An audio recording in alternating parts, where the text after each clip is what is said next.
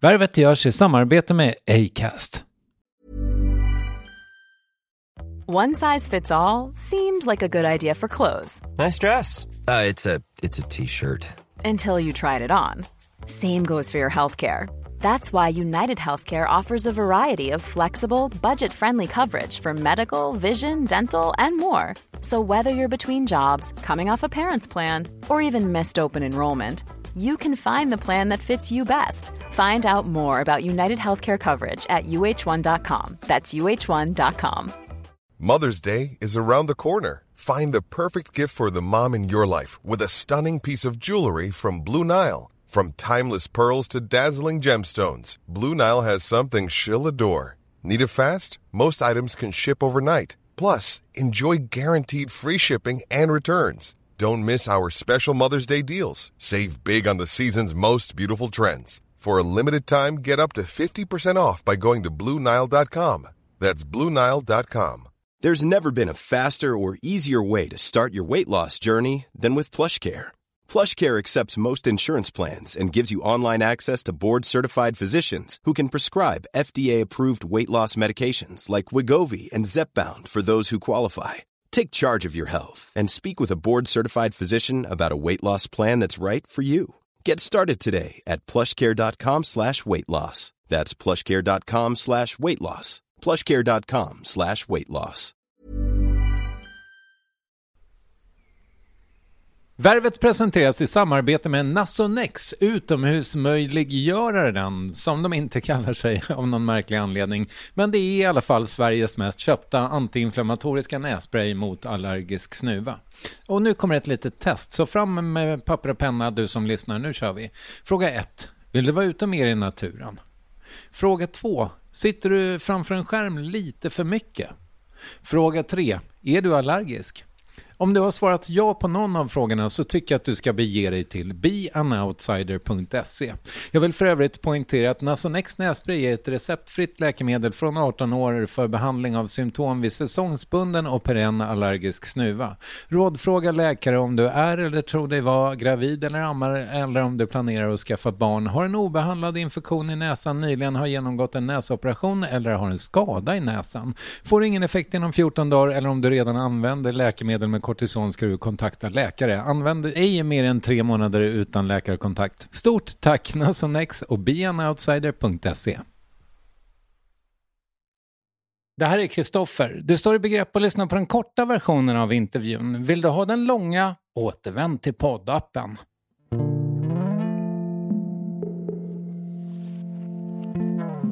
Nu blir jag lite känslosam, men, men eh, jag är trött på att alltid ska pratas om vad man, vad man inte, inte klarar.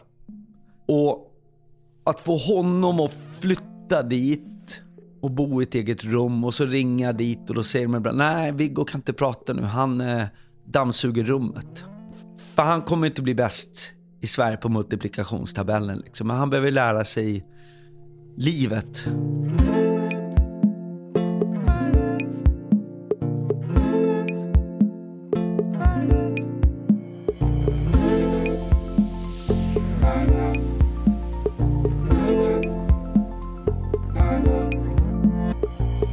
När du samlar ihop pengar till något, tänker du att du drar ner lite på utgifter och börjar med matlåda eller är det mer, ja men då tar jag cykeln över hela USA och sen vidare jorden runt eller att du klättrar upp 7000 meter i luften eller så. Måns Möller är förvisso komiker men han är också extremt driven i att föra upp NPF-diagnoser på agendan med sin Viggo Foundation och det har tagit honom till märkliga platser där folk till exempel blir sjuka av att andas in, ja, avföring. Det och att oroa sig för huruvida ens barn kommer att klara sig själv i livet och den stundande turnén är sånt som avhandlas med Måns Möller i Värvet avsnitt 603. Har du, är det bara du som har lurar?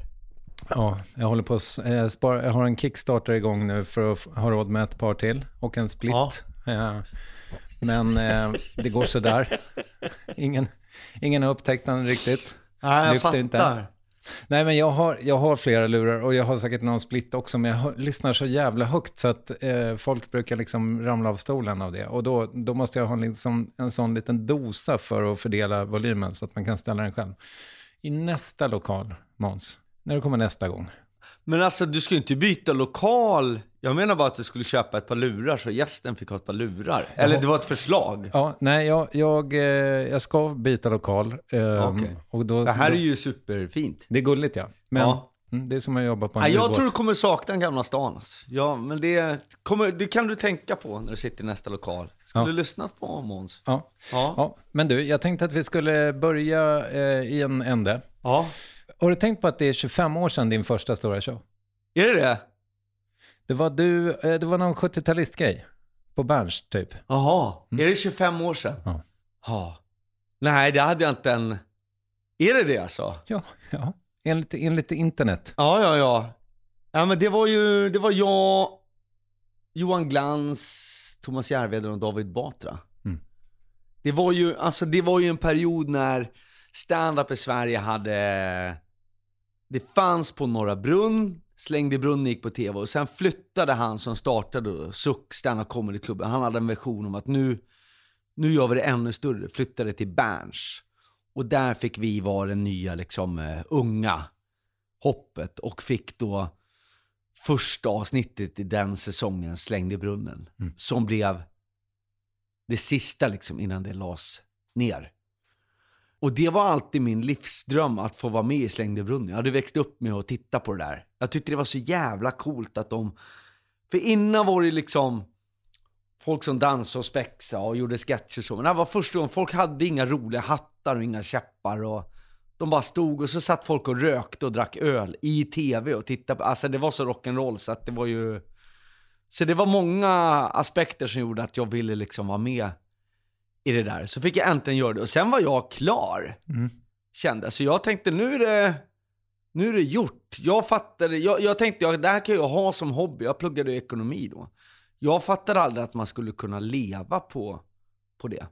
Så det har aldrig funnits en sån tanke. Jag har bara brunnit liksom för, eh, ja, haft det som dröm. Skrivit i mina polare sån här, ah, Mina vännerböcker. Ja. Ja, jag vet. Mm.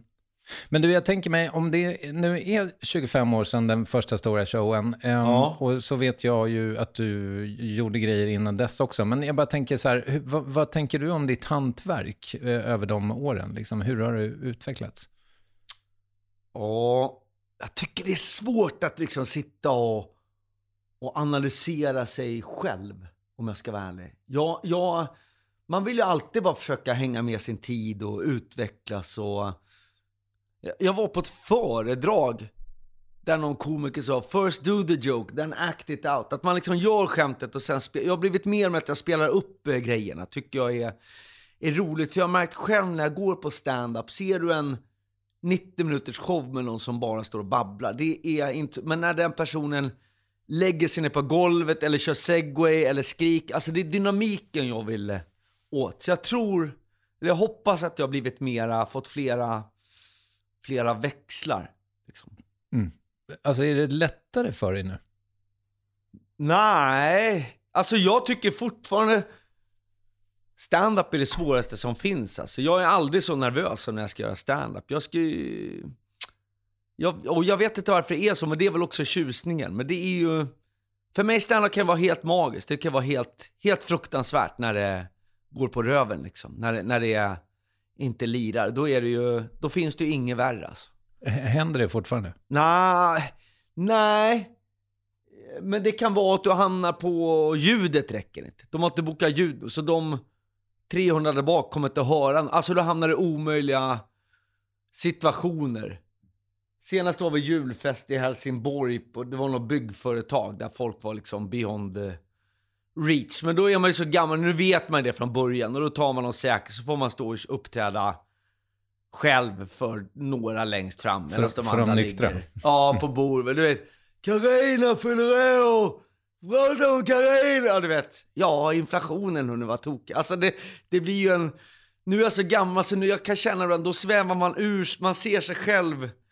Du vet som folk som har dött och inte dör brukar berätta, att de har sett sig själv uppifrån. Sådär, jag bara zonar ut liksom. Jag tänker på fakturan. Ja, en sån kväll gör man ju det. Men det är ju inte... Det är ju därför man blir mer och mer picky liksom med vad man eh, tackar ja till. Men du, vad, vad skulle du säga, hur mår svensk standup då? Ja, jag kan säga så här, jag har inte ens hunnit se alla nya. Det kommer så sjukt mycket bra folk. Alltså nu kan det säga så här, folk säger, ja men jag var och körde på Herr Blå igår och jag vet inte ens vad det är för klubb, för det är någon ny klubb. Alltså innan så fanns det, vi pratade om när jag var på Berns, då fanns det Norra Brunn och Berns i Stockholm. Och innan dess fanns det bara Norra Brunn. Alltså, Ja, och den här gamla stan som alla... ja, Västermans. Ja. eh, Han, du, han du vara där? Nej, nej, nej, nej. För din tid. Ja. Så jag var ju liksom, jag var yngst i Sverige när jag var, började. Jag var ju den första ur liksom nästa generation, kan man säga så? Inte första, alltså Batra och Glans var ju, de blev upptäckta via någon talangjakt där Lenny Norman satt i juryn. Och sen kom jag. Liksom. Och du är ju något år yngre än dem också. Eller ett par Ja. kanske till och med. Ja.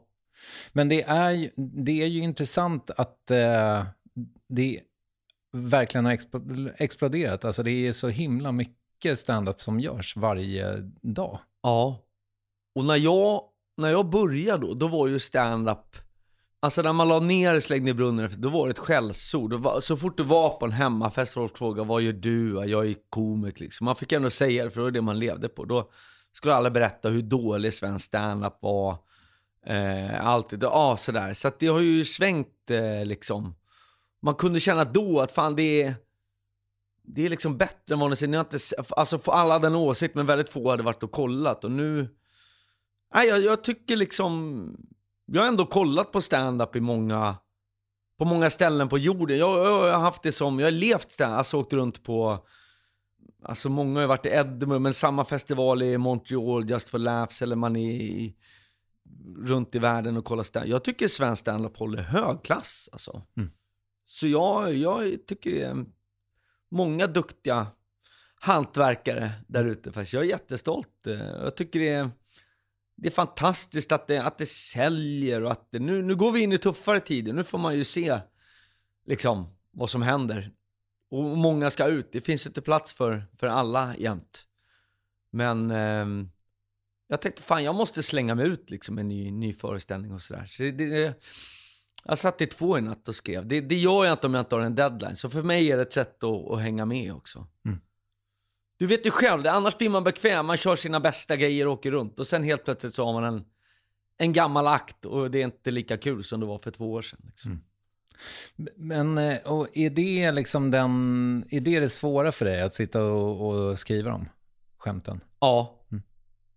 Och det, det har vi inte en tradition. Man hör ju de stora komiker i USA som har liksom stora manusteam som bara sitter och... Men jag, jag sitter gärna och spånar med någon, men jag, jag har svårt att läsa upp vad andra har, alltså tyvärr. Men ehm, nu sitter jag med en tjej som heter Charlie Michaelsen, Vi- hon hjälper mig med min nya show då. Och det funkar jättebra. Som lite mm, regi eller mm, Ja, eller manus? manusfix. Hon har lite samma livssituation eh, som jag med barn, barn i samma sits och sådär. Och, och det ska ju handla lite om och, hur det är att ha ett barn med, med autism och sådär. Så vi har lite, ja. Vi jobbade ihop på den här tv-serien Superunga jag gjorde för Utbildningsradion. Hon Just det. Ja, Mm. Fem år sedan. ja det kanske alltså jag, är- Det är en av eh, mina grejer. Jag kan ju inte tid liksom. Nej, jag vet. Det, det är också en intressant grej med dig och bristen på konsekvenstänk. Och jag tänkte att vi skulle prata lite om det. Mm. Men först måste jag hämta resten av kaffet. Ja, det var gott eh, kaffe med den här mjölken du pratade ner. Den var jättegod. Ja. Nej men för mig, ska jag spåna med någon så är det bäst att spåna med eh, någon som har ett annat perspektiv liksom. Det blir liksom, eh, nej men jag sitter inte med en annan vit, snart 50 år, alltså utan det är kul att vara få olika inputs, vad folk tycker. Hur är din process då? Hur ser den ut? Gör du små anteckningar i telefonen eller? Ja, nu har jag precis hittat en knapp på Om du och jag ska börja spåna, då öppnar jag ett dokument som kanske heter gängvåld. Så spånar vi och sen så delar jag det dokumentet med dig och sen så kommer jag på grejer. Nu har jag precis hittat den här uh, mikrofonknappen. När man kan trycka på mikrofonen och så blir det text. Mm. Det är ju helt, eh, för mig som är så oteknisk, jag tycker det är helt eh, suveränt alltså. Så då kan du sitta i bilen och fundera Ja. på gängvåld. Ja.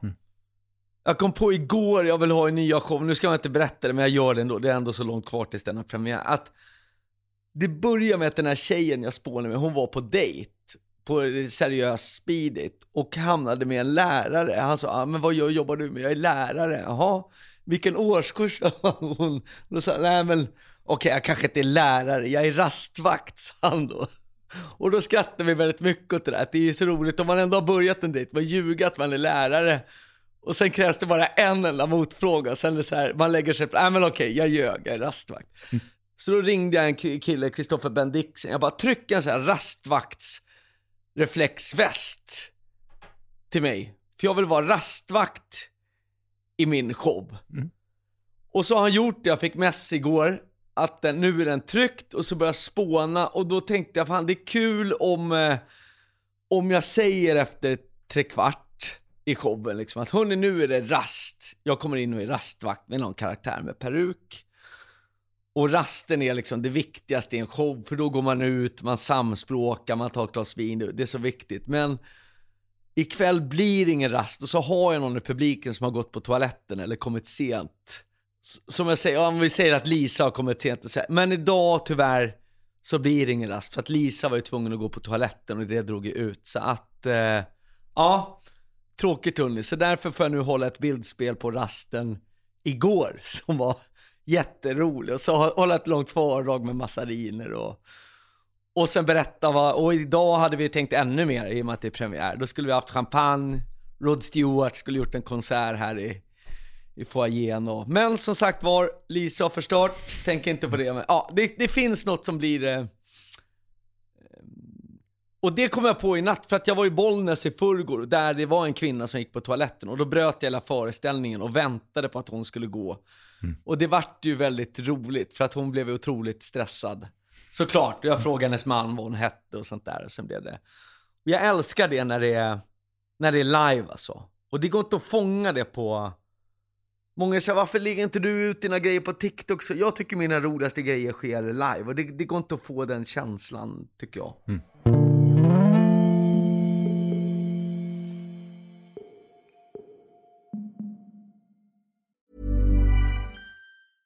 Ryan Reynolds here from Mint Mobile. With the price of just about everything going up during inflation, we thought we'd bring our prices down. So to help us, we brought in a reverse auctioneer, which is apparently a thing. Mint Mobile unlimited premium wireless. Ready to get 30, 30, bit to get 30, bit to get 20, 20, 20, bit to get 20, 20, bit to get 15, 15, 15, 15 just 15 bucks a month. So, Give it a try at mintmobile.com/switch. slash $45 up front for 3 months plus taxes and fees. Promo rate for new customers for limited time. Unlimited more than 40 gigabytes per month slows. Full terms at mintmobile.com.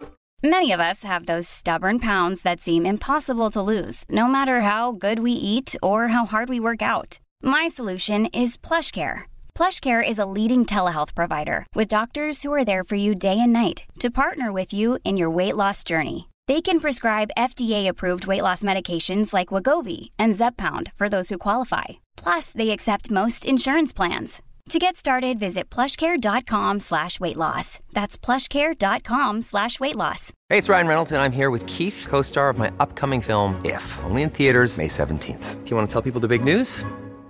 All right, I'll do it. Sign up now and you'll get unlimited for $15 a month in six months of Paramount Plus Essential Plan on us. Mintmobile.com slash switch. Upfront payment of $45 equivalent to $15 per month. Unlimited over 40 gigabytes per month. Face lower speeds. Videos at 480p. Active Mint customers by 531.24 get six months of Paramount Plus Essential Plan. Auto renews after six months. Offer ends May 31st, 2024. Separate Paramount Plus registration required. Terms and conditions apply if rated PG. Yes, ny sponsor. Värvet presenteras i samarbete med Svea Bank. Och jag menar inte att ta ner stämningen, men dessvärre är ju lågkonjunkturen här, vilket innebär att de flesta branscher har det tufft och också väldigt många privatpersoner. Jag vet själv vad det är att ha en trasslig privatekonomi. Det var struligt i många år för mig och låg ofta post i hallen med trista logotyper i ena hörnet och jag hade också i flera års tid ett helt gäng betalningsanmärkningar. Och tyvärr är det nog många som har det svårt att få ihop till räkningarna just nu, som har hamnat i ekonomiskt trubbel. Och det är här Svea Bank kan kliva in med något som kallas skuldfinansiering. Där löser de skulder hos inkasso och till Kronofogden och till och med om Kronofogden vill sälja ditt boende har Svea Bank möjlighet att hjälpa till. I den här tjänsten får du en personlig handläggare som gör en grundlig genomgång av din ekonomiska situation. De tar kontakt med dina kreditgivare och när ett lån beviljats löser de dina skulder åt dig och samlar dem i ett enda lån med en avbetalningsplan som din ekonomi klarar av. För om du har hamnat i klister, du är inte ensam och kanske kan det här hjälpa dig. På svea.com skuldfinans kan du läsa mer. Tack Sveabank. Du är primärt komiker men du har också startat eh, stiftelsen Viggo Foundation Ja. eh, eftersom din son har en NPF-diagnos och en diagnos till. Ja, han är IF som det heter då, intellektuellt funktionsvarierad eller Okej. vad, det nu heter. Mm, För dagen, eh, ordet för dagen. Ja, Men, eh, och du har ju gjort massa eh, crazy grejer i det där. ja, Och det verkar ju kul förvisso. Alltså du har gjort roliga grejer, cyklat över Amerika och ja, genom Europa. ja, precis. Det är ju kul, men det är också en... Eh... Alltså nu senast var jag på ett berg som heter Peak Lenin här för några veckor sedan. Och det var ju tufft liksom. Det ska ju tränas för. Så det är inte helt riskfritt liksom att knalla upp på, på 7000 meter när man inte är någon bergs... Utan jag måste ju göra grejer då. Jag finansierar de här grejerna själv och så försöker jag samla in pengar då till stiftelsen. Och sen gör vi fina grejer, gör läger och sånt. För.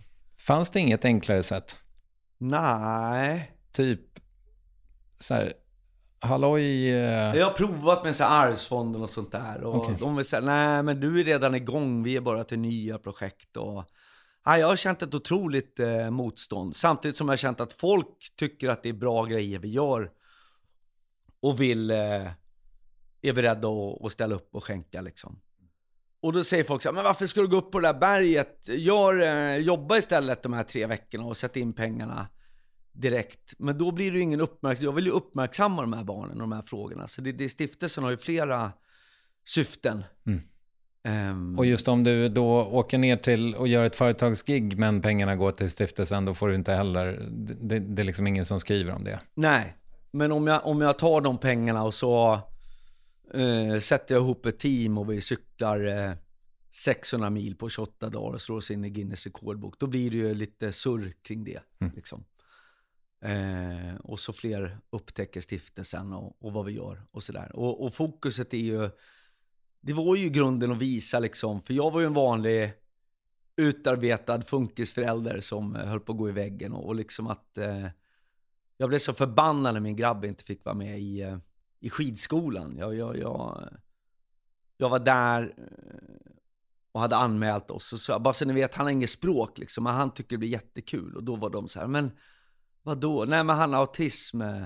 Jaha, nej men vi är inte utbildade för autism och här kan du inte, nej men prova friluftsfrämjande. Ja, så då fick vi inte vara med för att jag hade sagt att han hade autism. Och då, det var så det började, då blev jag så jävla förbannad. Så jag tänkte så här, fan, de här barnen de går liksom inte in i paraidrotten för de sitter inte i rullstol och inte, utan de här med intellektuellt funktionshinder, de, eh, de hamnar liksom mellan, eh, mellan stolarna. Och, då, eh, och jag trodde inte det var så dåligt. Jag, jag tänkte det kan inte vara så i Sverige att man säger att ja, men du får inte vara med för du är. Så jag blev, eh, jag blev illa berörd och förbannad. Så jag tänkte antingen så blir jag sån här eh, bitter människa som är, och det tycker jag det finns ganska många av liksom, som berättar hur svårt, och det är svårt och det är jobbigt att vara funkisförälder med, med allt vad det innebär och bråka med försäkringskassan, jag var uppe i förvaltningsdomstolen för, att- för att få tillbaka färdtjänstkortet till grabben. Alltså allt sånt där som man... Och det är samma där, då är folk, när jag vinner där, då är folk säger, ja ah, men det är klart du som är kändis, eh, bla bla. Jag känner så här, men vad fan, om inte jag då som har råd att driva det här processen, om inte jag gör det, vem ska då stå upp för våra rättigheter? Så jag, jag tycker det, det är ganska ofta får man skit när jag tycker jag gör bra. Eh, det finns en oerhörd eh, bitterhet och jag vill ju liksom sätta fingret på vad de här barnen klarar. Liksom. De, de, de gör otroligt eh, häftigt. Så min grabb, han kunde ju inte, han kunde inte springa vanligt. Han kunde inte springa för han hade sådana motoriska svårigheter. Och då kämpade vi med det där. Sen träffade jag en fantastisk människa, Christer Skog, som eh, har coachat mig till alla de här Vasaloppen och allt. Och han sa, vad fan, vi tar ut Viggo i skogen, för där måste han lyfta på fötterna, annars kommer han slå i dem med rötter. Och så börjar vi springa. Och så för mig då göra det här Viggoloppet, när han och andra barn springer och får medalj. Det blir liksom, det blir så jävla seger från, från att folk säger, ja men han kommer aldrig kunna springa och sådär. Och, och folk ställer upp, eh, typ David Sundin ringde, vad fan, eh, jag vill hjälpa till och kommer ut Eh, och stå med en megafon i två timmar och, och hurra på varenda unge som går i mål. Och, och Helene Wigren och Jörgen och, och Hasse, de jag har med mig, de fixar goodiebags och alla får medaljer. Det, det, och det slår aldrig fel. Barnen är glada när de springer och får medalj, men sen står det alltid liksom 150 farmor och farfar och mormor och, och föräldrar och står och, och grinar vid sidan. Och nu blir jag lite känslosam, men, men eh, det, det, det är... Jag är trött på att alltid ska pratas om vad man, vad man inte, inte klarar. Nu, nu är jag så trött så det börjar lipa, det, det var inte meningen. Men... Eh, men... Eh, men ja. det, det, är inte lika illa som att gråta i tv. Nej, det är exakt. det värsta du vet. Eh, gråta i podd, näst värst. Va? Ja, exakt. Nej, men det, det så jag, jag tycker att eh, vi gör jättefina grejer och, och, och det är jättekul att se de här barnen uppnå sin eh, potential. Det är det jag vill prata lite om i...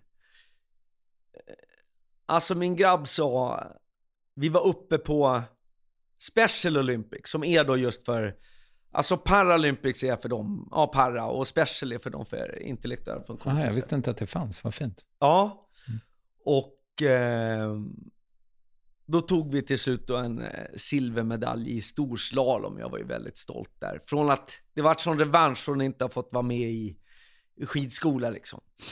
Alltså Eh, Viggo var med och vann? Ja, precis. Ah, wow. Eh, och då låg han på kvällen med sin medalj. Och det var jättefint för att vi, det var en annan tjej från våran eh, skola där vi gick.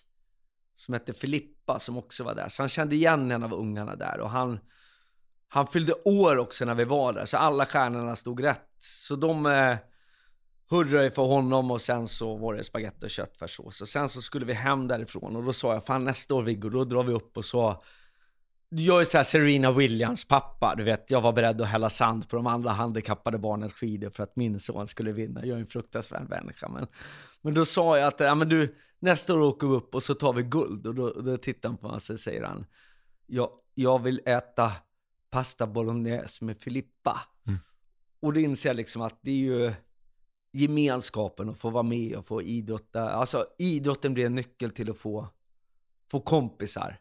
Och sen om man tar medaljer, det är ju egentligen helt oviktigt. Men, men eh, han sa också en annan jäkla bra grej när han låg med medaljen. Och då kände jag, ja, det är kul att vara glad, sa han. Och det har jag tänkt, ja men det där måste jag göra en föreställning på. Det är så himla bra sagt. Det är kul att vara glad. Så jag hoppas det blir en föreställning med, eh, med dels lite, lite svärta, att det har varit jobbigt, men också att det faktiskt går att, går att göra något istället för att sitta och, och gnälla. De är otroliga de här barnen. Och du, du var lite inne på det här, de funderingarna liksom. Hur tror du att det blir för honom i, i vuxenvärlden? Jag, jag, har, ing, jag har ingen eh, aning. Alltså jag tror så här, jag är som de flesta, att har man ett barn som kanske har svårt att knäppa knapparna på gylfen, då ibland när det är morgon och stressigt, då, då gör man det för att man har inte tid att vänta och sådär. Det blir en del ofrivillig curling. Alltså all hjälp som jag ger honom, som han egentligen skulle klara själv, det är ju inte hjälp, det är ju skälp liksom. Och att få honom att flytta dit och bo i ett eget rum och så ringa dit och då säger de ibland, nej Viggo kan inte prata nu, han eh, dammsuger rummet. Alltså det är ju, har jag tänkt då, det är ju det, för han kommer inte bli bäst i Sverige på multiplikationstabellen liksom. Men han behöver lära sig livet. Och det där är en jätteomställning eh, för mig. Jag hade aldrig, hade du frågat mig fem år sedan, jag hade aldrig kunnat tänka mig att skicka iväg mitt eget barn eh, jag tyckte det var jobbigt till och med med sådana här helg...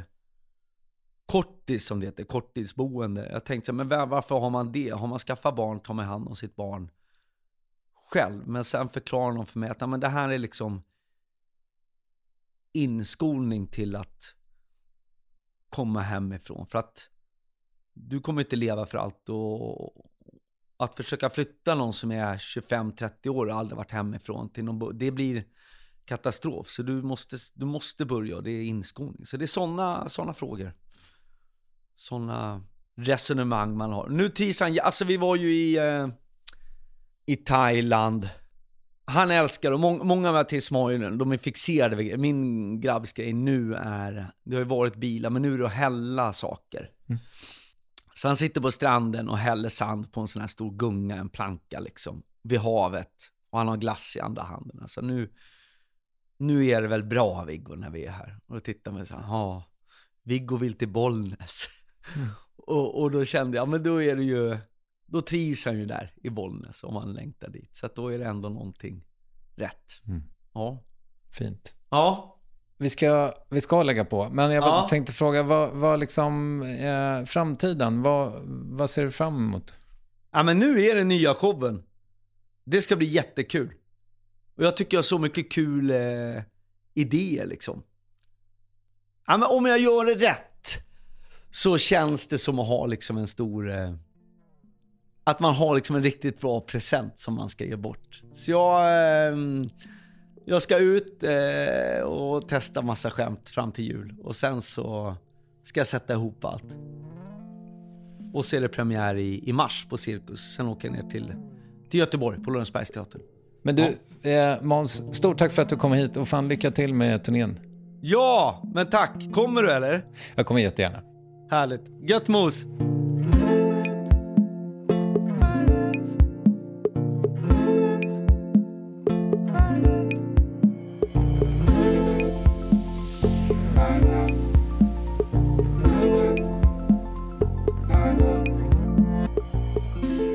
Måns Möllers turné börjar i mars. Googla och du kommer troligen att finna något slags biljetter som du kan använda för att gå på den. Om du googlar rätt alltså. Kristoffer Triumf och Ninni Westin gör värvet som ges ut av Acast och jag hoppas innerligt att vi hörs om max en vecka. Adjöken!